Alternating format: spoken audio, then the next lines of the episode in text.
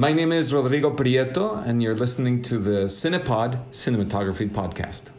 The following podcast contains explicit language. You're listening to the Cinematography Podcast presented by Hot Rod Cameras, a program about the art, craft, and philosophy of the moving image and the people who make it happen. Coming to you from the world headquarters of Hot Rod Cameras in Hollywood, California, are your hosts, Ben Rock and Ilya Friedman. Hey, Ben. Hey, Ilya, how's it going? It's going pretty well. How's it going with you? It's going Jim Dandy. Hey, uh, who's on the show today? Very exciting. Actually, a returning guest. We haven't had that many people who've been on the on the show more than once. Mm-hmm. But returning guest, the very esteemed Rodrigo Prieto, who you interviewed, mostly uh, about the Irishman, but you know, sort of kind of like the career overview. And I believe it was at Camera Image that you uh, interviewed him. That that's true. And uh, for any of you who uh, who missed that interview uh, and want a double whammy of Rodrigo, go back and uh, give it a listen. It's in our uh, I think it's episode fifty six. We'll put it in the show notes for sure. Yeah, definitely listen to it. It's, it's a great interview. You did an amazing job. And when we were talking to Julie Taymor about the Glorias, she said, "Are you talking to Rodrigo?" And I was like, not currently, but we would love to. So, uh, so someone on their side uh, talked to uh, Alana Cody, our producer, and they made it happen. And we got to talk to uh, Rodrigo primarily about the Glorias, but we, you know, we, we kind of veer into some other stuff. And, uh, you know, he's just a super warm, wonderful, open, very uh, strong connection to his creative process kind of artist. And I sort of love that, you know, when you kind of look at his filmography, you see that he works with people like Martin Scorsese and Julie Taymor and, um, and, and multiple times with both of them. He's it's like not like he only yeah. worked with them once. It's like no, he's done. Ang Lee. Yeah, and He worked. He worked with uh, uh, Iñárritu. He worked with Alfonso Cuarón. Like he's worked with a lot of these really, I would say, auteur directors. And it's interesting to kind of talk to somebody who's able to kind of slip into the world of various auteurs. And I feel like Julie Taymor is a, is a really interesting auteur because she brings not just a strong cinematic eye uh, as a director, but she's you know a, a legend in theater. And I feel like those two disciplines really do influence how she directs movies. So Ben, I'm going to peel back the curtain just a little bit for for our listeners here. You're a director. You, you're a producer. You um, interview a ton of cinematographers for the show. I know that everyone who's ever been on the show you would work with. I know that that's that's it goes without saying. A But hundred percent of them, yes. but at the same time, some people you might be just like, holy crap, I can't. I you know, it would be so awesome to work with this person. Tell me, tell me what that like your awesome meter was doing when you were interviewing Rodrigo. Where the whole time you're going like, oh my Oh, god, yeah. and how much I would love to work with this guy. definitely peaking on the awesome meter because he's someone who's very passionate about kind of the creative process and about about helping a director reach their creative goals. You kind of imagine that somebody who's going to work with all of these gigantic titanic directors like Martin Scorsese is I don't know what I imagine that kind of a person would be, but but I guess what's refreshing about talking to him is he's very humble. He's I wouldn't say plain spoken, like he definitely is talking about his his craft in uh, in intricate ways, but I don't think it's in a way that would like lose most listeners. I think that if you had never heard of cinematography and you didn't know anything about the gear and you heard an interview with him, you would probably walk away very interested in what he had to say. Yeah. Yeah, I, I mean, hey, when I'm not running Hot Rod Cameras, I- humble. I- the word is humble. humble, yeah. Like he's he's just he's just uh th- those are sometimes my favorite people to talk to, you know, especially you know like in my mind when I've built some of these people up, you know, it's like this guy who shot multiple films for so, so many of these like amazing directors. Movies i've seen in the theater sometimes movies i've seen multiple times in the theater. And then you meet the, the person who crafted these images that like so uh, inspired me whenever i saw them. And it's like he he's just a really nice guy who's easy to talk to about what he does, you know, and and I mean that's what you want, right? Uh, I, I, absolutely. Uh, I will tell you that he has uh, zero pretense, and uh, and that's wonderful. And he's, you know, he Yeah. may not present himself as particularly technical, but in my in in my sort of like not doing a podcast or not running a camera shop thing, when I'm um, technical a technical consultant for for productions, and I deal with all kinds of people who have these, I'll just say, massive, massive, pretentious egos and attitudes, and you know, at some point you just kind of go, oh, you know what? I, I, I understand. I, I understand this person has to, you know, be the smartest person in the room. Uh, I, I so much appreciate when I'm not the smartest person in the room. And I really appreciate when I, when I talk to and meet DPs who have zero pretense and they're totally masters of their game and they totally know exactly what's going on. And I, I feel like Rodrigo is one of those people. somebody like Rodrigo uh, probably he like I think he primarily thinks of himself as an artist and a problem solver, but in aid of doing that, some of the technology that he's worked with, I mean, on the Irishman alone, you know, like the stuff they did on the Irishman is insanely technical and very hard to do. And then uh, in the Glorias, there's some outrageously interesting problem solving going on. And he also talks a little bit about his collaboration with Julie Taymor on uh, Frida. Which is also amazing and gorgeous, and you know, for him was also very important because Frida Kahlo was from his country, and like he grew up surrounded by you know her iconic paintings but but hearing how the, these two minds kind of come together to solve problems, what you come to realize is like sometimes it's it's kind of a basic engineering feat where it's like, hey, we want to do this crazy thing, but we don't have enough money to do it. Uh, but here's an idea. Now they go into both of them go into detail about this, so I'm not going to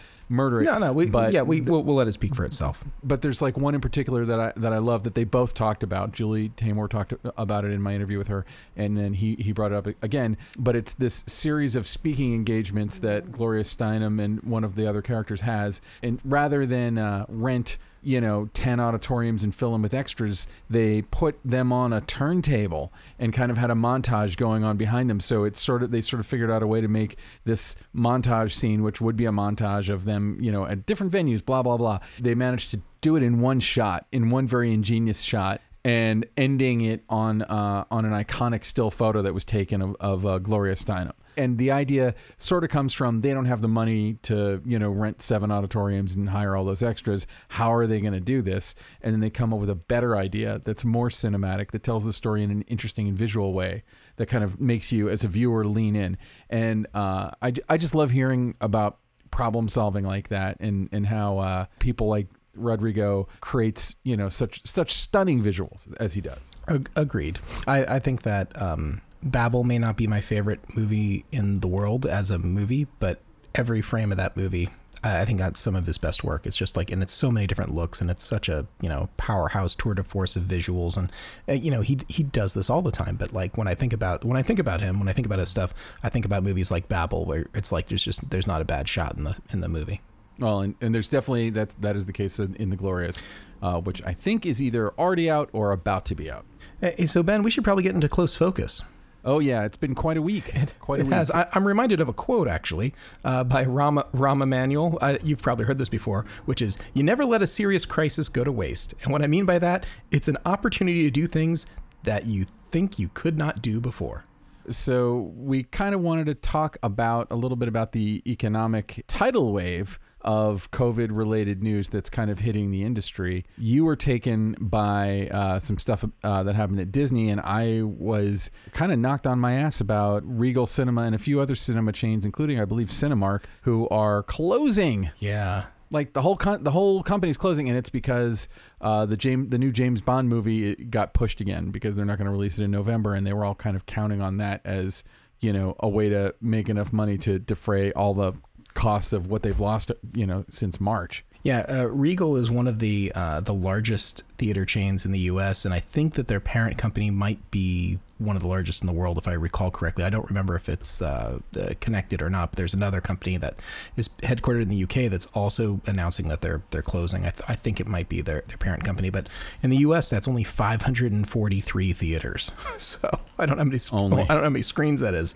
but that's a lot of theaters. Yeah, it's it's it's a big deal, and Cinemark is also I don't know exactly how many screens that is, but it's you know not insignificant. And uh, I have been wondering since this started, like you know, movie theaters in Los Angeles have not reopened. But, Like you can't see a movie in a theater in LA right Oh, now. Oh, I can I can confirm that. Yes, their UK overlords, uh, Cineworld, uh, tweeted this on some, Cineworld yeah, just uh, today. So yeah, But I also wonder, like the buildings and the malls and the stuff where all these movie theaters are, are they gonna like? It's not like no people are going to the mall anyway. Like, are they Are they going to leave them as movie theaters? Is you know when when this all comes back and this goes away, are people going to come and buy these buildings and reopen movie theaters at discount prices, or what's gonna what's going to happen to theatrical? That's a, a big thing. You know, I, I I keep hearing the news about sort of how Tenet, the new Christopher Nolan movie, just obviously tanked in America because no one's going to any movies, and they decided to only open it in theaters. I I sort of wonder if all the movie theater chains hadn't cut some kind of a deal with the studios where it's like, okay, release it on VOD, but you know, give us some kind of a kickback so that we can stay in business, so that when we can reopen, we'll still carry movies instead of things like Universal and uh, you know, uh, I think it was AMC saying that they wouldn't carry Universal features because they released Trolls World Tour in, in VOD. Yeah, yeah, that's uh, that that's exactly what happened. And then it seems like they the rhetoric backed down quite a bit afterwards. So. It'll back down, but it's like you know, I mean, I like to remind myself often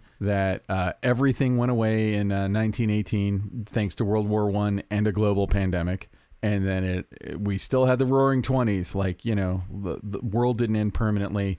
It was uh, you know, it was a shit show for a couple of years, and then it all came back. But it's a little scary when you think about like what is the future of of movie theaters.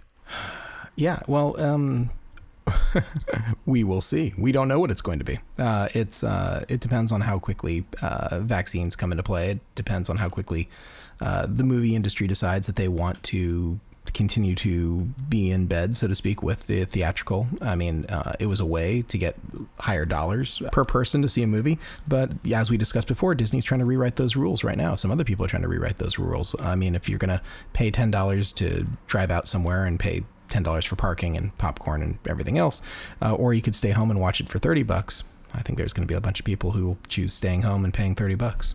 Yeah, I mean, you know, I, but I, I still think that the I think people still want the theatrical experience. You're going to want to see whatever the you know Avengers Endgame of the of, of the upcoming years are. You know, I mean, the new Wonder Woman movie. Oh yeah, people want to see that. That is something people will pay a premium to see in a theater. And I don't. I mean, it'll be fine to watch it. It'll look great on your home system, but it's not going to be the same. Like that is a movie that is designed for theaters. And one of the uh, criticisms I keep hearing of Mulan is that Mulan feels like it belongs on a bigger screen than your television. And in fact, it was kind of designed for that.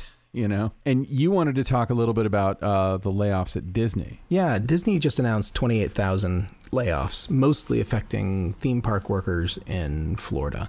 And and this kind of brings I thought me back. they reopened the theme park in Florida. They did, but they're going to let a bunch of people go. It's what it sounds like now. This is this is again just just announced. But uh, I, I, I have to say that going to a theme park is lower on my list of priorities than going to a movie theater right now. Like, why would I do that? Who's yeah, going to a who wants to go to a theme park right now?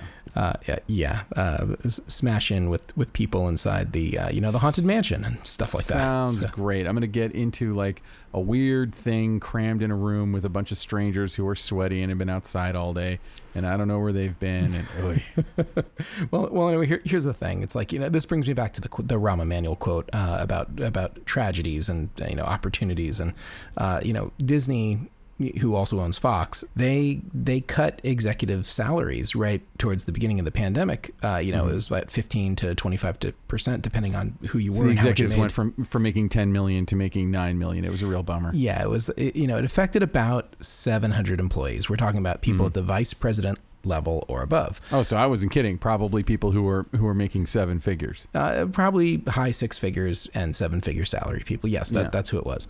So, and uh, just a few weeks ago now, the, just at the July 31st, all of those salaries were reinstated at you know full capacity. They got their full money back, and a letter that went out to all of them, you know, uh, from from uh, Fox's chief legal and policy officer, basically to, to all the employees, uh, thanking everyone for the sacrifice they've made over the past several mm. months, which has allowed them to, to protect the full time colleagues with salary and benefits. And then, of course, right on the heels of that, here's 28,000 layoffs. And I understand it's different divisions and different sorts of stuff, but but frankly, it's all the same parent company. And I, I am re- reminded actually about you know our producer Alana Cody used to work for a, a large television network uh, that did the same thing during the uh, global financial crisis. But before there were actually any real impacts that could be felt, the big television network she was working for was called E. uh, yeah, they they uh, decided to lay off a bunch of people. They decided to use it as an excuse. They said, hey, you know what? This is a really tough economic time, and we're slashing a bunch of jobs. And Alana was one of those people who got who got slashed. So it's like a bit large corporate, the corporate mentality of the tragedy or the disaster as a way to um, change your expenses, change what what's going on.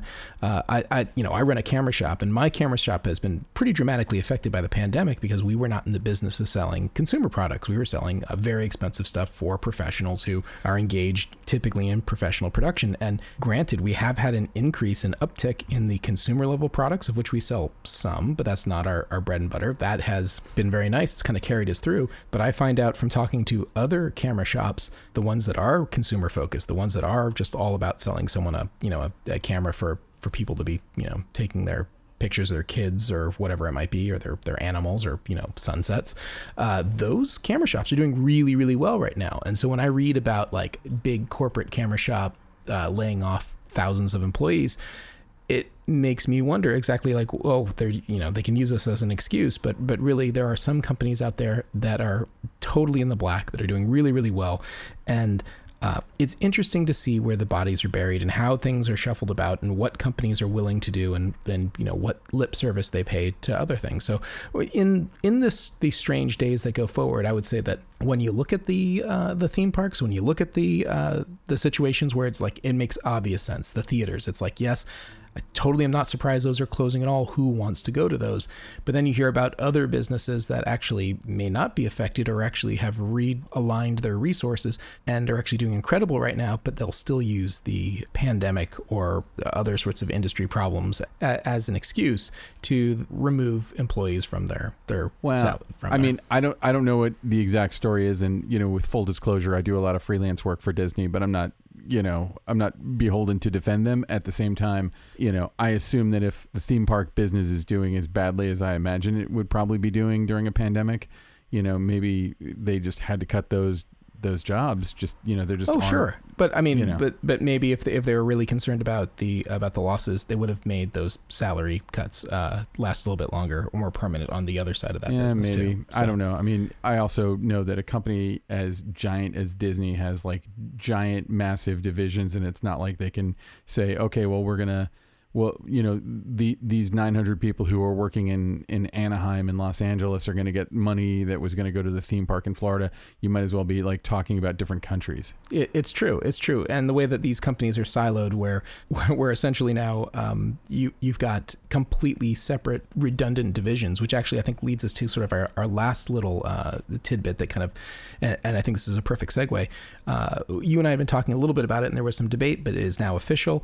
Uh, IndieWire is reporting reporting, reporting on themselves, that Hollywood Reporter and Variety are now merged. They are now one company, and that all of the reporting that essentially takes place in the industry really has been between Variety and Hollywood Reporter, but now Variety and Hollywood Reporter are all one company. And I have to imagine that the layoffs you know, besides the fact that it's a pandemic right now, the layoffs because of the redundancies of having, you know, the exact same accounting departments and the exact same, mm-hmm. uh, you know, ad sales departments. And what usually happens when big titans, especially in publishing, get together, a whole lot of people lose their jobs. So I just be... think that they shouldn't call it the Hollywood Verporter. I think it's a terrible name and they shouldn't do that. it's the Hollywood Variety. I don't know what the they're going to call it. I think they don't. They probably won't change. They'll probably just keep both magazines uh, separate. I mean, they kind of have their own separate things a little bit. I'll have to ask my uh, I'll have to ask friend of the show Jenelle Riley That's what she has to say about that because she is a uh, a writer for Variety. Yeah, and uh, that that's going to be interesting too because there have always been, you know, I mean, they've seemed to have been quite friendly in recent years, but there was also some some rivalry, and uh, there, you know, reporters and employees have been known to to travel between those two publications. That's probably not going to be able to happen now, since now uh, the Variety Hollywood Reporter merger is is clearly happening. It's, it was reported on the Wrap on, in, at the end of the last month, and uh, yeah, it's it's really it's going to be interesting to see what happens. Well, and, and stuff like that is like that's going to leave that's going to leave a permanent mark. That's like I don't know that that's directly COVID related, but I suspect that it might be. And it's like Hollywood Reporter and Variety have been around for decades, long time. Yeah. You know, I mean, Variety, I think, has been around since the 20s. And so it's kind of a big deal. You know, it's a little bit like when uh, Endeavor and William Morris Agency merged. Like, Endeavor was a newer agency, but, uh, you know, the, the, William Morris Agency had been around I, like since vaudeville. That's right. Yeah. and uh, and so it was kind of like kind of a weird seismic moment when when and it happens from time to time you know where disney buys fox you know where like these massive titanic you know separate entities become one or move around uh, the, the the playing board a little bit. Uh, i don't know. It, that that's more uh, interesting to me uh, than terrifying like you know the death of theatrical and i do believe theatrical will make a comeback It, it may just Um, be the coma of theatrical. It may, it may not actually be dead. It may just be comatose for a period and then come come back roaring. And you know, actually, it's really interesting right now. I'm talking to a lot of people who are saying like, hey, you know, travel industry is really really depressed right now. But when it comes back, oh boy, all those trips that that you'd planned, people are going to be be rushing to do that. Lots of things that people are kind of like laying low right now. Boom, they're predicting huge huge boons as soon as the the pandemic is lifted. So real real quick question before the pandemic hit what was the last movie you saw in the theater Got to think about that. Pandemic hit. Uh, it, it would have been probably January, February time frame. I saw a ton of movies at, at Sundance. I saw like 14 movies there, so it probably would have been sometime around that. Maybe I saw something after before it really hit, but Ah. I, I don't remember. I remember the last two movies I saw in the theater. One, we talked to the DP. It was Guns Akimbo, Mm, yeah, yeah. and and then the very last one I saw before uh, before everything shut down was Invisible Man. All right. Yeah, Invisible now, Man now also on uh, pay per view or uh, yeah, uh, Hulu, Oh, I think it is. Yeah. Well, I mean, it, it would be anyway because it came out in March and it's you know October. Well, now I get to yeah. see it. So it's like, I can't go. I didn't make it in the theater. Uh, all right. Well, well, hey, we should get to the interview. Let's do it. So here is Rodrigo Prieto. The Cinematography Podcast Interview. All right, so I am here with uh, Rodrigo Prieto. Thank you so much. A returning champion. You've been on the show before. We recently did an interview with Julie Taymor, and we wanted to uh, get a little bit of your insight about working with her on the Glorias, but also on working with her on the other projects that you've worked with her on. You have worked with certain directors like Iñárritu and Ang Lee, who you've worked with more than once, which is awesome. Julie Taymor is especially interesting to me because she's somebody who's world renowned for what she does in theater. And it's interesting how you go about. I mean, I, I know that obviously she has her own cinematic language and her own cinematic ideas, but what unique flavors that brings to your process and also what are the interesting things that come up while you're working with someone whose main focus is theater Yes, um, I met Julie when she was preparing the movie Frida. At the time, I was in the middle of moving to the United States from Mexico City, where is, uh, I'm, from. So my family and I, after filming Amores Perros, we had uh, considered the idea of trying out moving to Los Angeles. So we were in that process. We actually had moved already, but you know, my my movies had been uh, you know Mexican movies up to that date, and uh, so it was one of those things where I still kept going back to Mexico a lot, you know, for commercials and all that, just to basically survive. And then I call, I, I got a call from Julie Taymor, and I happened to be in New York actually filming a commercial with Alfonso Cuarón at that time. I remember. So I went over to her apartment and uh, read the script, of course, before that, and really loved it. Of course, uh, Frida Kahlo is uh, and Diego Rivera are not not only iconic in the world, but imagine growing up in Mexico City. I mean, it's like a huge part of your development, and especially as an artist, you know. So that was a, a huge opportunity, and I was aware of uh, Julie's work, and uh, immediately I was mesmerized by her enthusiasm, her creativity, which just overflows. Uh, She was already even in that first interview talking about some of her ideas as, uh, for example, animation. You know, stop motion for for, for the scene after the, the crash and with a trolley. And uh, she started talking about, you know, the, the paintings and bringing them to life and uh, all these sorts of things, which uh, I found really very interesting uh, from a visual standpoint, but also perfect way to, to depict the life of an artist such as uh, Frida Kahlo. When I was talking to Julie last week, I, I just kept getting like like I, I wish that I could talk to her for hours because her process seems uh, extremely dense with information and, and, and lots of research, and she throws around words that you don't always hear from directors like motifs and you know kind of she has ideas for how to color code stuff. And uh, and I don't know if that comes from theater, or if that's just in general, just being being a dramatist. But was it more or less kind of research than you were used to being given by a director on a given project?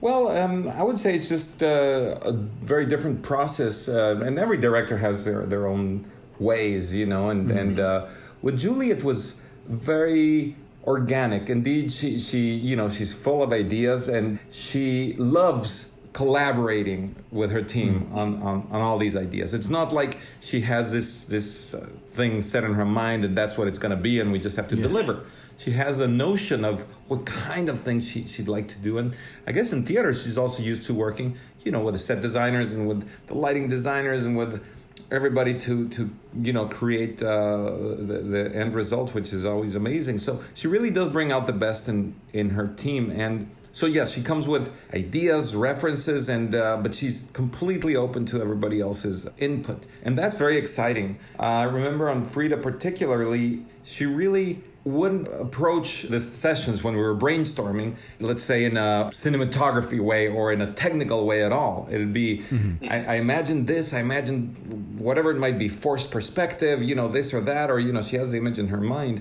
And, and then, you know, it was up to us, Felipe, the production designer, and myself to figure out how to achieve that and then, you know, propose also ideas uh, on top of it. So it, it was really exhilarating and uh, it's been that way ever since you know and uh, on, on the glorias it was certainly exciting that collaboration you know we shot listed together the whole movie mm-hmm. and uh, and that was a wonderful process and even as we were doing that since she she you know has a, such a big part in as a writer on the script you know she'd be adjusting the script to the, the ideas that came up in the shot listing mm-hmm. and so it really made us feel as co-creators you know I, I certainly feel that way working with Julie. Uh, you know, obviously she's a director and it's it's her vision completely, but uh, yeah, you yeah. do you do feel uh, ownership in, in the work as well looking at your filmography, so many of the directors that you tend to work with are people who have a real stamp on their work, you know, like Ang Lee. And they're almost like people who you bring them up and they're almost a genre in and of themselves.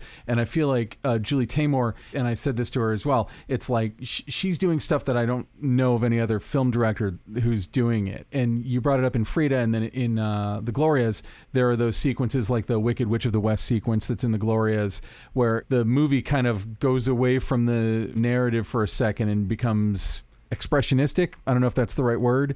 Impressionistic, expressionistic, and you did that also in uh, in Frida with her as well. Throwing uh, everything but the kitchen sink, using so many cinematic techniques that I feel like are underused or not used very much at all by other filmmakers. Can you talk about like the construction of those sequences, or like I mean, maybe if you could talk about the Wicked Witch scene in uh, the Glorias, just kind of how the idea came about how you went about kind of figuring out how to how to tackle it. It's not like you're in. It's not like hey, we're in a hotel lobby. Where do we put the camera? It's like no, we're making all this up out of out of whole cloth. Yes, exactly. Well, it, it was a process. It wasn't written exactly that way. It was uh, in the script very open to coming up with uh, with something, you know, and and mm-hmm. we knew that the basis of it was uh, yes, indeed, the Wicked Witch of the West and the the whole. Um, uh, Dorothy uh, parallel and all that, you know, and, and Julie wanted to express Gloria's anger in, mm-hmm. in this visual way. You know, Gloria Steinem in particular, you know, as a, as a person who characteristically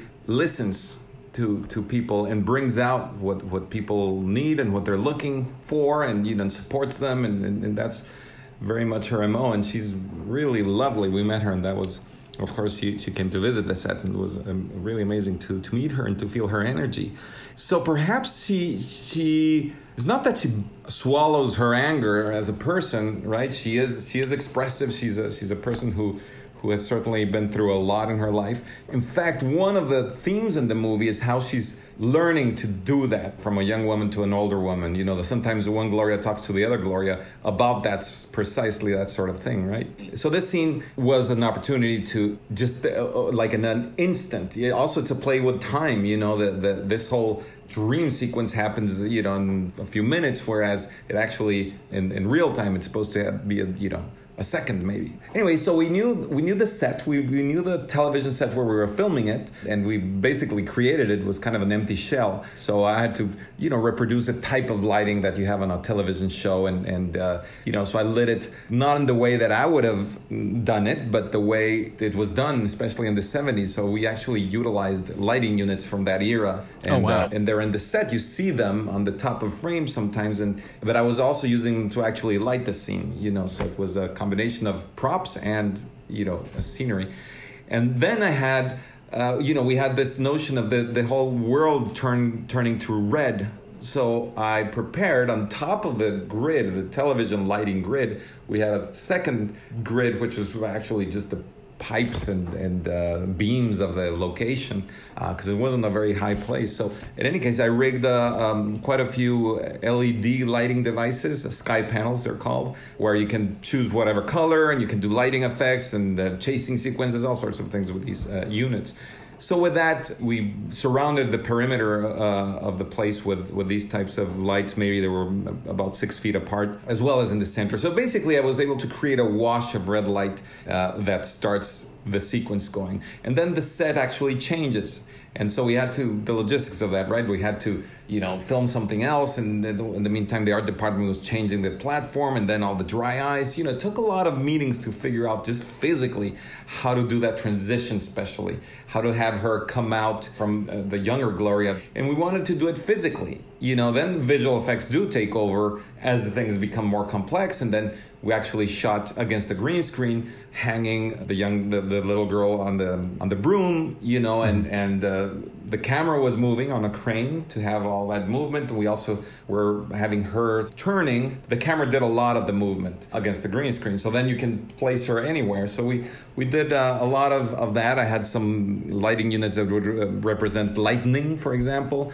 That i did not light red. I lit it neutral in color so that we could then bring in the color in post production. So it, mm-hmm. it, took a lot of meetings and figuring out, but um, so it's a combination of the physical real effects on the stage, on the set, and then uh, you know a lot of uh, visual effects obviously added and animation and stuff. So it's it uh, it was uh, it was fun, you know, just figuring it out uh, all that sequence as well as all the, the stuff on the, the, the, the, bus for example you know how to how you do that whether we did it black and white or not whether the exterior would be black and white as well or color how to transition Yeah, yeah. how realistic should it be but it's fake but it's you know it's a imagine the, the world in like a limbo of imagination. You know all these things how do you how do you represent these things visually? It was really uh, a challenge Well, and that was some that was another thing I wanted to talk about was that bus thing. It's like the spine of the movie in a sense, where you have Gloria Steinem at various ages, uh, represented by different actors, and then Julie Taymor has them all on a bus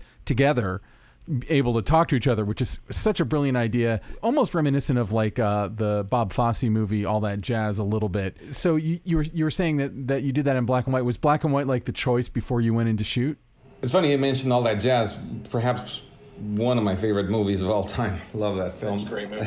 yes, and that that combination precisely of reality and and sort of fantasy or dreams or imagination is is, is Yeah. great. Um, in terms of the bus, uh, yes, black and white was pretty much uh, from the beginning. Julie was talking uh, about that. I, I think the biggest question was what to do with the exteriors, whether to keep those black and white.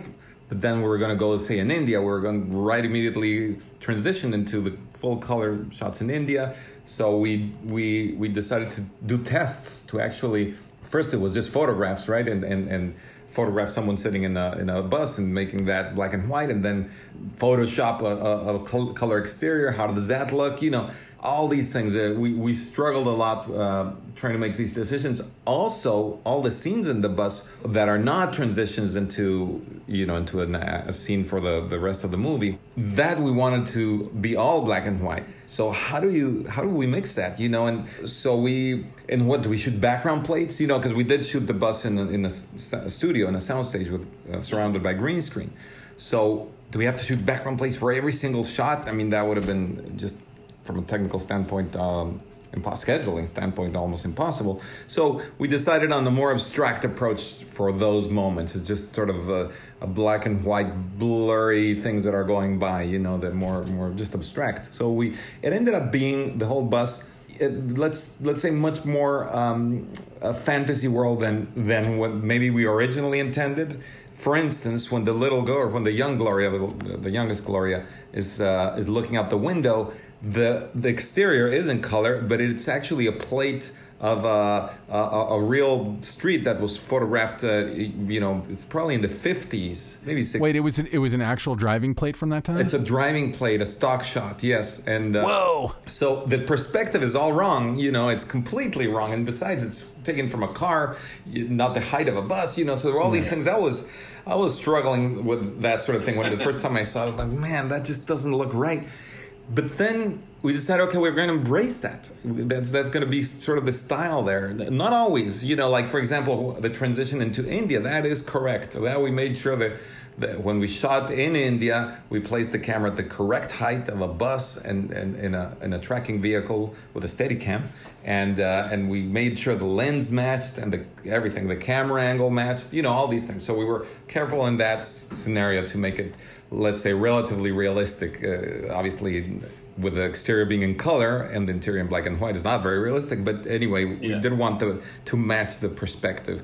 So it, was always this sort of thing of, of, of, how, how realistic to be or not. And and in fact, this is a, a movie. Uh, you know, I guess it, you can say that of pro- maybe every movie, but uh, the, the the ambition was much much bigger than and the script itself than the budget. So it was budgeted for you know sort of a low budgeted relatively low budget indie movie you know a biopic you, you know but not with all these flourishes you know so we had to yeah. figure out even schedule wise how to fit in to the box of uh, a budget made for you know a movie that would be just you know seeing her life and all that. But then we have to create this this whole environment and, and put this bus in the studio and light it so that it seems like it's moving and you know this and that. Uh, many car scenes we couldn't we didn't even have the time to for film in, inside cars you know with all these dialogue scenes. That that's very time consuming. So we did all that in the studio all of it. And um, so i had to figure out ways to create lighting um, you know interactive lighting that could that could work and, and and then we did shoot background plates for all those scenes anyway, it was uh, really a big puzzle to, to figure the whole thing out, especially schedule wise. Uh, how to how to fit all these things that we needed to achieve into a, a, a reasonable schedule. But in the end, we, we, we did it, and and that's also the genius of Julie. You know, she she knows what she wants, what she needs, and she she'll push for it. You know, and and she she doesn't give up. And and I I've worked with many directors like that, and I think that's one of the secrets of the success of, of the directors that I've worked with is that they push for things, you know, and they, uh, the crew then, we all figure it out. You know, we find ways to, to deliver, you know, and we're not going to give up. We're not going to say, no, you just can't do that, you know, and certainly there's things that, of course, maybe unaffordable, but there's, you know, always a way. And Julie is very good at, at creatively figuring out how to adjust. An example that comes to mind, uh, not from the Glorias, from Frida, is a, is a trolley accident, and uh, so we couldn't afford to, you know, have a bus crash into a trolley and see all that, you know, from the exterior. So Julie said, let's do it all from inside the trolley and let's just build little pieces of the set. And then we'll just do very specific shots and it's more in her mind. And uh, each shot was designed and, and you know, we just had very specifically, you know, like the, the floorboards breaking, like th- things of this sort. And it's very effective. I think much more so than if, if we had had the money to do the huge stunt uh, and, and have the, the actual crash, you know. So it ends up being with a director like Julie, where the, the constraints and the limitations of, of budget actually make you come up with stuff that ends up being more effective, I think. Yeah, I, I, definitely got that impression when I was talking to her as well. In that it's something that I don't think I hear a lot of directors talking about is like, okay, well, we only had this much time, or we only had this much, so I came up with this idea, and then the idea is ex- extraordinarily visual or extraordinarily cinematic. It's like a, uh, but but also you go like, oh yeah, you could do that in in one soundstage. You don't you don't need to like block off seven city blocks in New York City to do that kind of thing.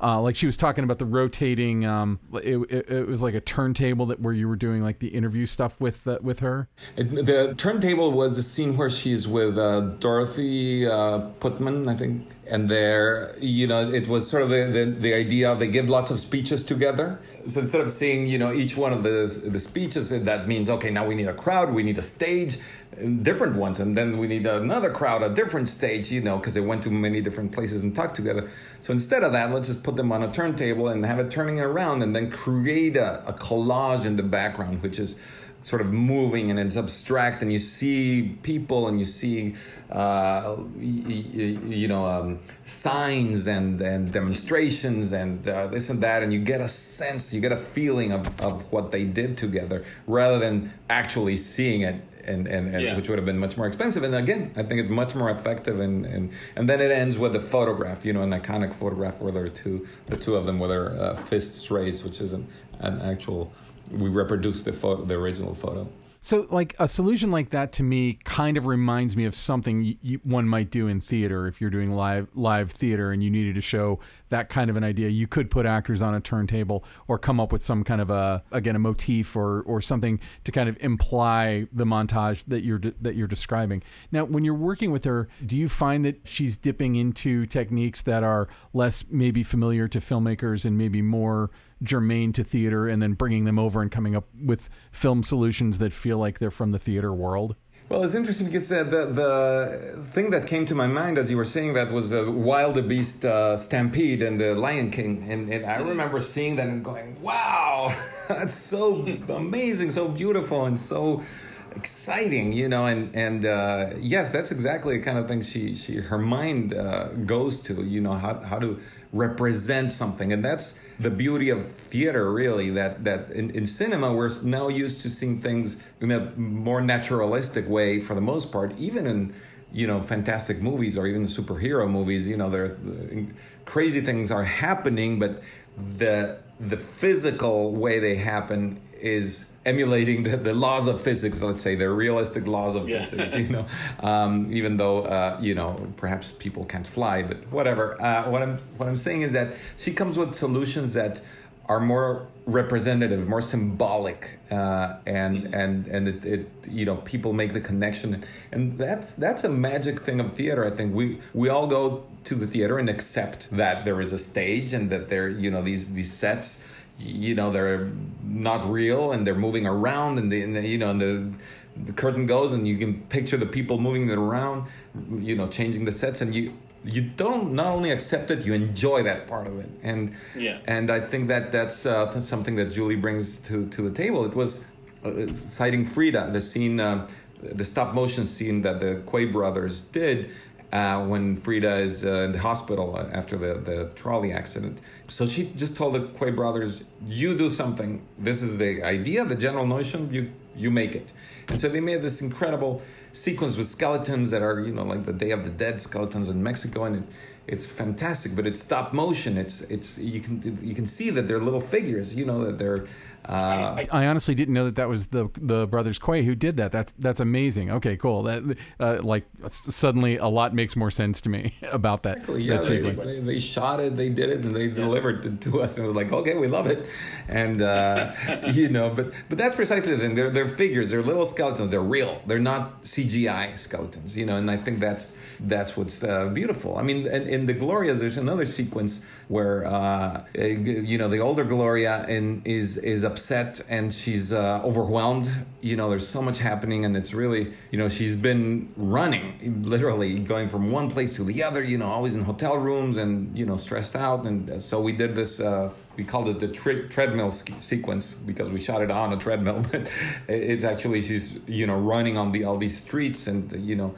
and again this was a uh, designing the sequence took months you know just just how to do it. And and julie had done something kind of similar in the theater with with lines of of a, a road going through through an actress's face. So she had that idea and she had the idea of, of having her you know running and things going by but we didn't really know what that is you know what what that would be you know. So it, it just took a lot of looking at different references and, and coming up with ideas and drawing things on a board. And and uh, Kim Jennings our production designer you know brought many things to the table. And uh, so you know we ended up going with what you saw in the film. But um, even filming that was pretty challenging because it's uh, actually not so easy to run on a treadmill without holding on to anything you know? So, oh yeah. So that was uh, How do you do that? Well, we did have to have a, a harness on her, uh and and that was, uh, you know, attached to the top of the, the stage. But also there were stunt people dressed in green, I think, just next to her in case that just to catch her. She wouldn't have fallen. She would have because of the, the, the safety rope that was holding on her to her. But uh-huh. still, it would be pretty scary to suddenly lose control, right, and then be hanging, right? So they would immediately grab her. So fortunately it didn't happen. But uh, anyway that that's the kind of thing you know where where uh, you know julie just imagines this thing and okay how do we do it? Uh, you know and then visual effects you know we have to make this treadmill and paint it all green and you know and then everything else. And that scenario was basically created by visual effects so, kind of a, a bigger macro question, which I, I, guess I touched upon a little bit earlier, is that you've worked with these iconic directors. I forgot to mention Martin, Martin Scorsese, but maybe worth mentioning Martin Scorsese, one of the most iconic directors of all time. And uh, I feel like looking at your body of work, you go off to work with people who often are like really well known or, you know, Oscar nominated or, you know, just have like a very specific stamp. What is it like kind of bringing your creativity, your experience to someone like when, when you walk in to meet with Scorsese, are you thinking about Goodfellas? Are you like what what's going through your head and and is what's the feeling like when you're kind of taking the mantle of their visuals, you know, for one film or you know, in the case of several of them, several films. I, I I'm sure you're not every day thinking about their whole body of work, but like, can you talk about working kind of I guess with auteurs, people who we would say were were definitely auteurs, which Julie Taymor definitely is one of. Yes, for sure. I try to come into every project with a clean slate. I try not to come in with a set idea or a style. I read the script and try not to imagine it photographically too much, even though it's that's a little bit inevitable because uh, you know that my brain just works that way naturally. But I try to read it as a novel, just get into the mm-hmm. characters. And the same thing, I try not to imagine it as a Scorsese movie, as a Iñárritu movie, Oliver Stone, Julie Taymor. I just try to think of it as a story and how, what emotions it, it evokes. And then when I talk to a director, I just try to be a very good listener. I try to just be very present, be 100% concentrated. When a director is explaining a shot to me, it gets embedded in my brain. I'm imagining the shot. I'm imagining how I'm gonna light it. I'm imagining how you know. So uh, there's so much thought that's happening at that moment that I, it, it just becomes part. You know, just gets recorded in my brain. So yes, I, I really try not to really think of anything when I'm when I'm talking to a director. I just try to really be present and, and listening and feeling. And then, you know, obviously if a director talks specifically about some my, you know, technical questions or, or visual ideas, you know, I uh, then obviously I'm in that mode and I'll respond that way. And then the normally the second step for me is once I've done that is to then okay then do a visual research and and mm-hmm. look at photographs, look at painting, look, you know, look at references that it may evoke uh, moments of the script and I'll show those to the director. But again, I don't base it on okay, this is a Scorsese movie, so I'm going to research uh, Scorsese's movies. I, I just go not even yeah. movies, you know, I just go to to whatever other uh, inspiration I will find. I, I frankly I rarely, if ever, use other movies as as reference. Uh, I prefer to use still photography or, or, painting or things of that sort uh, because it's it's already a movie, if you know what I mean. I prefer to reference something that's either a photograph that's from real life or or or maybe it's a fantasy, right? And you know, painting will also give you that when you're talking about like going for uh, visual references, and I'm sure you've already talked about this uh, a million times, but when you're working on a movie like Frida, where it's about a painter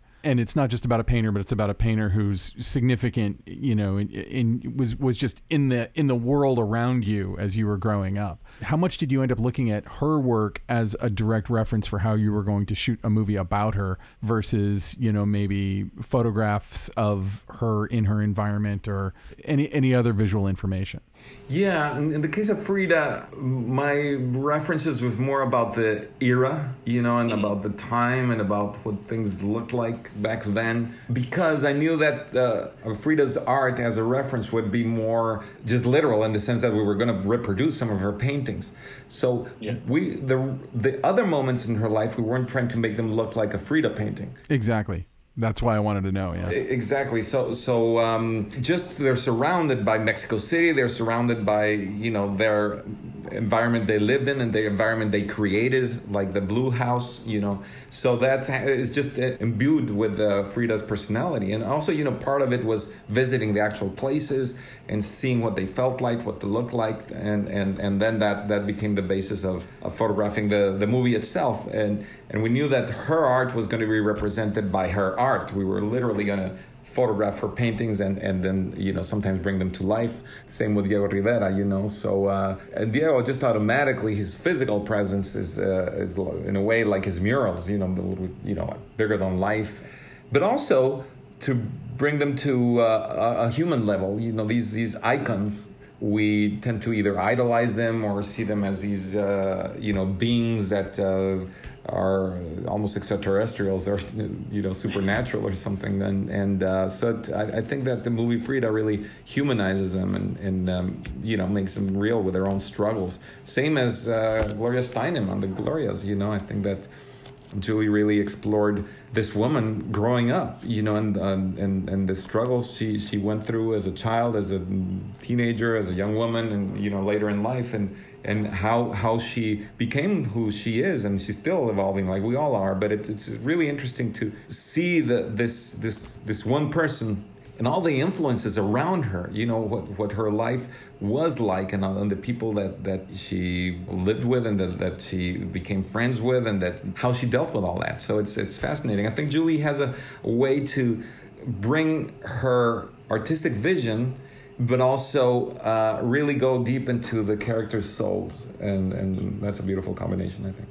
So in the Glorias, you've got four or five distinct periods, plus if we want to call the the bus ride another specific period that that the movie takes place in. And I know that this is a bigger question that would involve the production designer and hair and makeup and wardrobe and all that stuff. But when you're talking about shooting something that is supposed to feel like the 1950s, are you trying to make it look like the 1950s like you dropped a documentary crew into the 1950s or are you trying to evoke the feeling of of the 1950s, you know like I would say the Mad Men version of whatever time period. Like Mad Men feels like that time period. I don't know if it re- I don't know if it looks exactly like that time period. Yeah. Well, I did want the different eras to feel different uh, from a photographic standpoint. Besides the obvious, like what you're saying, all the costumes and all the things that are changing, the the, the cars, the props, everything uh, gives you the sense of where you are uh, in, in what years, what decade roughly you're, you're on. But I wanted them also to visually feel different because the memory I have of my own life changes. You know, they just feel different in, in my own memory. And that might be influenced by many things. But so what I did is I uh, normally our original intention was to shoot the movie on, on uh, film negative in the end, we decided to go with a digital capture. Uh, used the Sony Venice camera. Mm, everyone's digging that camera these days yeah, it's it's a beautiful, beautiful camera. Uh, but um, there are many reasons behind that, and uh, certainly budget was one of them. But more than that, uh, it was that we realized that our schedule was so tight that I really needed to be able to continue shooting the daytime scenes past sunset. You know, and mm-hmm. and the the Sony Venice allowed us to to continue shooting for you know maybe 30 to 40 minutes after sunset, maybe 30 minutes. Oh, wow. I might be exaggerating, but I do remember that it felt like, okay, wow, um, I, I, you know, it looks pretty dark, but then on the camera, it looks, you know, still like daytime, you know, so uh, unless lights were turning on, then you'd be in trouble. But uh, anyway, that was the main reason we decided to, to do that switch. But we did want the filmic feel, so we did add some, some grain in post production and in addition to that, we created a series of lookup tables, which are, which are you know a, way to make the image that the sensor captures make it look a certain way. You know, so it's kind of like a let's say a filter that, that you mm-hmm. that you apply to an image. So I decided to apply different lookup tables for the different areas, but based on actual film stocks. So we tested lookup tables that emulated different Fuji and Kodak movie film stocks. And particularly, Fuji had some film stocks that were very, very different in terms of color saturation and, and things of this sort. So I showed them to Julie. I, I shot tests with a digital camera and, and in different environments and with you know actors that sort of matched skin tones that we'd have in the in the film and colors and costumes and you know all sorts of different things and and we ended up choosing film stocks like we would have if we shot on film. The advantage being that uh, you know lots of these film stocks don't exist anymore. Right now there are just a couple of Kodak film stocks in existence, but I, I was able to go back and you know bring back uh, Fuji Eterna, Fuji Vivid, you know. So indeed, we we used, uh, for example, one of the Fuji stocks that's uh, very de- desaturated with uh, with subdued color and, and lower contrast. We use that for all the scenes when Gloria is a, a young girl, when she's a little girl. So the, the, the, there's a little bit of a feeling of, of the, the muted colors. If you remember those scenes, it's subtle. I do, yeah. No, I know exactly what you're talking about. Right. So that was a, a lookup table that was created based on film stocks, and certainly the the, the 70s are much more colorful. So I used. Uh, think that was 52 Kodak 5279 I think is what we used for that or but uh, it was interesting with Julie choosing the these looks you know just just saying okay that feels like this or that. So it wasn't didn't necessarily mean that there were film stocks that existed in the, that era. It was uh, more about just how each each moment felt. So again, that was you know I, I had these ideas, but I, I, I didn't want to impose. I think this should be this way. Let's let's look at it together, Julian, and see you know what what you like, and and so that's what what you see in the movie is what we agreed on, and then we just stuck to it. Great. Well, uh, we're about out of time. I really appreciate you giving us your time, and uh, you know, really, really enjoyed the movie and great work. And you know, I, I wish I could talk to you all day because I love your entire body of work. But uh, thanks again. Uh, before we go, is there any place people can find your work online? Thank you very much, Ben. Uh, I actually don't have a website, which is crazy. I should. I, I need an assistant to do that. what I must say is that, for example, Amores Perros is going to be coming out again. Uh, I guess you could call it a restored version, although it's not uh, spoiled or anything. But we went back to the original camera negative and and did a, a new uh, color grading of it. Oh wow! Oh, yeah, originally Amores Perros was just done uh, photochemically, the, the, the color timing of it. So it only existed the proper way in film prints because the, the, the telecine, what was done for video, was done without my supervision or Alejandro. It was done without uh-huh. us. So all, all that you can right now see of Amores Perros is actually wrong. it's not exactly how we intended it. Basically, much brighter than we intended. But so now you'll be able to see we did together, Alejandro and I, we did this new uh, color timing of the film that's based on a print so it's pretty exciting and wonderful. Uh, the Criterion Collection is coming out with it. Oh, cool. Uh, so you'll because it's the 20th anniversary of the movie. So I'm very excited. My God, really? Oh my God, I feel so old. Ah, that's crazy. I feel like that movie just came out. yeah, yeah, 20 years. Believe it or wow. not, I, me too. When we were, you know, seeing this the scenes again it was like wow it really brought back a lot of very good memories you know and uh, it was really wonderful process so that that's a you can see you know some of my older work there, and you know, and then the other movies I guess are. So you can kind of get to see, but I do. Yeah, I don't have like a demo reel, uh, you know. But I don't think you need a demo reel. I think I think you're good. well, thank you, thank you very much. Uh, well, thank you so much for your time. I really appreciate it. A real pleasure. Thank you. Take care. All right, that was Rodrigo Prieto. Hey, thanks again for coming back on the show for a, a second time. Uh, that was a really wonderful follow up interview. Uh, so third time you come on, you get a free sub. That, that's right. Third time, free sandwich, a little bit of swag. It's good times. Mm-hmm. Yeah. And now, short ends. So, uh, Ilya, guess what time it is? Uh, it's short end time. It is short end time. So, uh, do you have an awesome uh, pet obsession of the week? Uh, I do. It's a television show, and I have to say that it's now the second show that I've watched on Apple TV Plus that I've really enjoyed. I believe it is actually uh, something. It says a Apple TV original. Mm-hmm. I, I, don't believe it. I think it was acquired, and I'm sure I can research this and figure it out. But it's called Tehran. Have you uh, seen mm-hmm. Tehran? No, no, I haven't. I've heard a little bit about it. I think from you. Oh, really? Okay. Well, I think that it's uh, it's a really fun, stylized show, and by fun, it feels very, uh, very real. Like we're getting a, a peek inside the clandestine, uh, the clandestine world of the Mossad, the Israeli Mossad. You know, uh, essentially the, the the equivalent of the American CIA. And I, I don't want to spoil it. And if you have a problem with subtitles, this is not for you. It's the the show is subtitled. You got you got to watch it, and uh, it's really, really good. It's a good solid thriller. I think we're only on episode three right now, but but I'm in. I'm in full full bore. I can't wait to see what happens next. If they had released all the episodes, I would have binged it. I was a big fan of Patriot and some other sort of spy type of shows. This is more. I'm going to say traditional sort of cloak and dagger sort of show, but it takes place, you know, uh, with the Mossad and it takes place in Tehran. So it's uh, it's really fascinating and it is worth taking a look at. And I think you'll discover in the first episode whether or not if it's for you.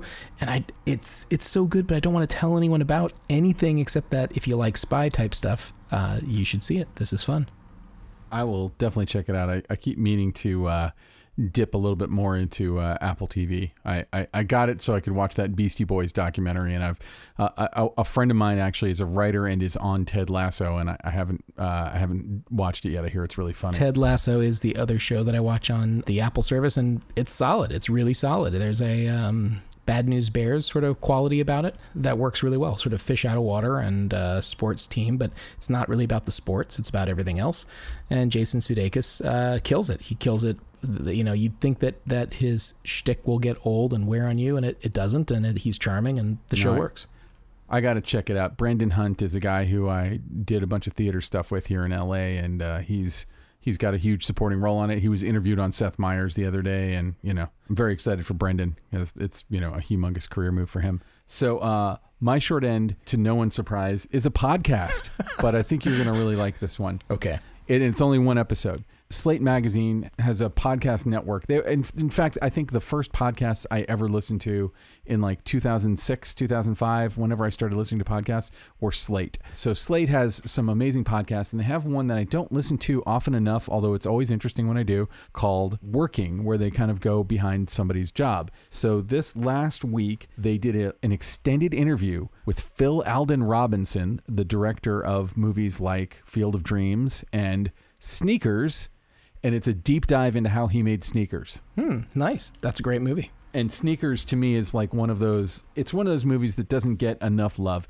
and I, I should say beautifully photographed by John Lindley, who's you know an amazing DP in his in his own right. But Sneakers is one of the. It's it's it's just a brilliant heist movie. It was one of River Phoenix's last roles. Like I think he he passed away within a year of that coming out. You know, it's got Robert Redford, uh, Sidney Poitier, and uh, you know amazing character actors like S- Stephen Tobolowsky, Dan Aykroyd's in it, and it, it's just a and Ben Kingsley, uh, lest I forget. The cast goes on and on. It's just an amazing cast. It's a brilliant heist movie, and he talks about just the gestation of the script, which took nine years to write. And I was uh, listening to that podcast and just kind of hanging on this guy's every word. And I always think Phil Alden Robinson is like a weird anomaly to me because he wrote some movies like the uh, Steve Martin comedy, uh, Steve Martin Lily Tomlin comedy, All of Me. You know, he he had written some stuff and then he made Field of Dreams and then Sneakers and he still every now and then he'll make another movie. Like you know he it's not like he retired but I sort of feel like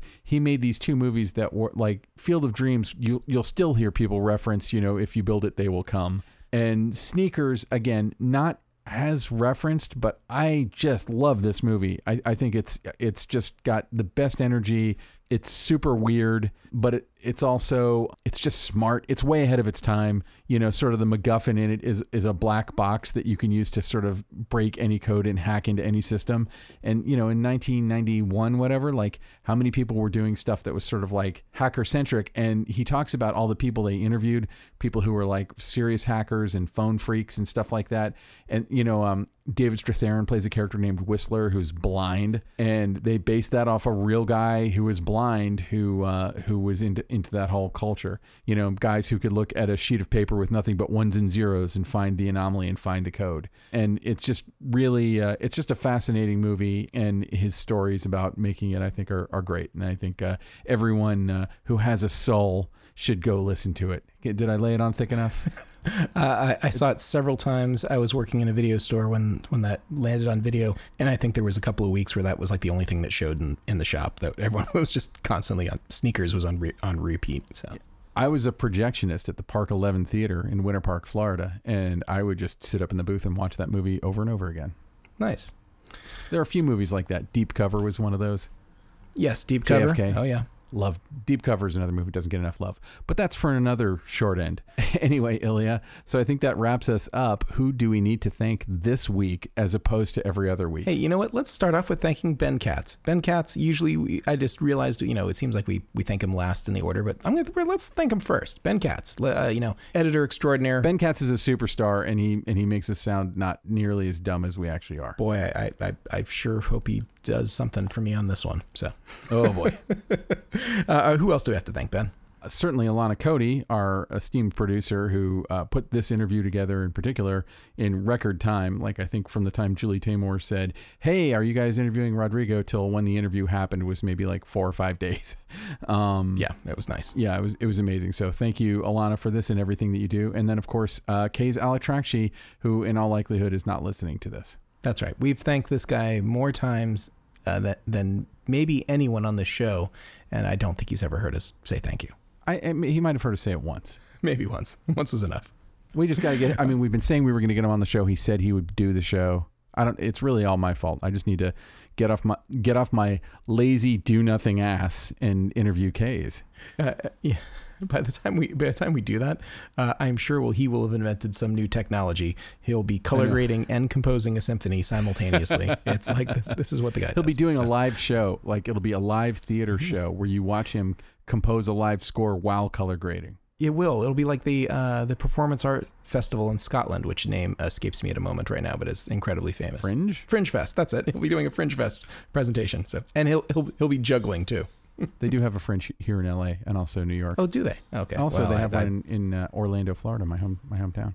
Damn. Well, Fringe Fest is totally prolific now. I had no idea. I, th- I think it originated though. Yeah. No. The French the Fringe Festival, one of many things that got canceled thanks to COVID, but it's a huge huge theater clusterfuck that happens every year here in LA. Well, uh, the the one in, in Scotland is is quite famous, of course, for the Edinburgh Edinburgh Edinburgh Fringe, Yes. Fringe Festival. Yeah, that that is where I was about yeah to the say. um the Freestyle Love Supreme. They got- they got their first big you know sort of uh, break. It seems like at, at that event too, and uh, prominently featured. In I do believe that that is the original Fringe. So all this to say, K's get on your Fringe show wherein you color grade and do a score at the same time. And if you maybe a TED have talk. some extra Yeah, time, you know, just kind of throw that. may- maybe also you do some Houdini at the same time while you're doing that. Houdini, for those of you who don't know, is high end visual effects, which K's also Maybe he does. can do it while doing yoga. I, I don't know. Maybe he's, maybe he's not a yogi. So In summary, thanks, thanks, K's. guys. Hey, uh, Ben, where can people find you? benrockonline.com. I just kind of uh, overhauled it. In fact, most of the overhauling was just uh, throwing shit out. I, I, I cleaned it up and got rid of a bunch of stuff. Put my new reel up there. Go on, check out my reel. Tell me what you think. Nice. Yeah. Yeah, uh, you can find me over at Hot Rod Cameras, uh, hotrodcameras.com. Uh, that's kind of the shop where you can support the company, support the podcast, support uh, you know what we're doing here.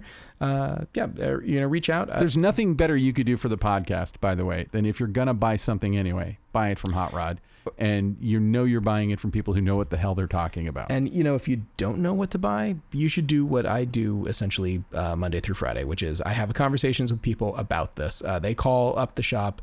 Inevitably, the phone call, not, maybe not inevitably, quite often it, it never reaches me. Someone else can help them, but sometimes it goes up the food chain and it comes to me, and I talk to someone for for 20 to 40 minutes, usually about what sort of dilemma they have going on with equipment and gear, and get them on the the path to glory. Yay! Yay. Well, and production's picking up, so uh, That's right. it- get on it. Buy some stuff from Hot Rod. Anyway, Ilya, let that is it for us. We will be doing another one of these because we're we have a, a huge backlog of interviews that are going to be coming. Yeah, out we're, we're this week's a special week. If you're still listening to the sound of my voice, uh, you're going to get another episode in just a couple of days. So uh, we're going to record those wraps right now, and uh, yeah, don't let a whole week go by. Check back; you'll find another cinematography podcast in your queue. excellent. All right, well that's it. Thank you very much.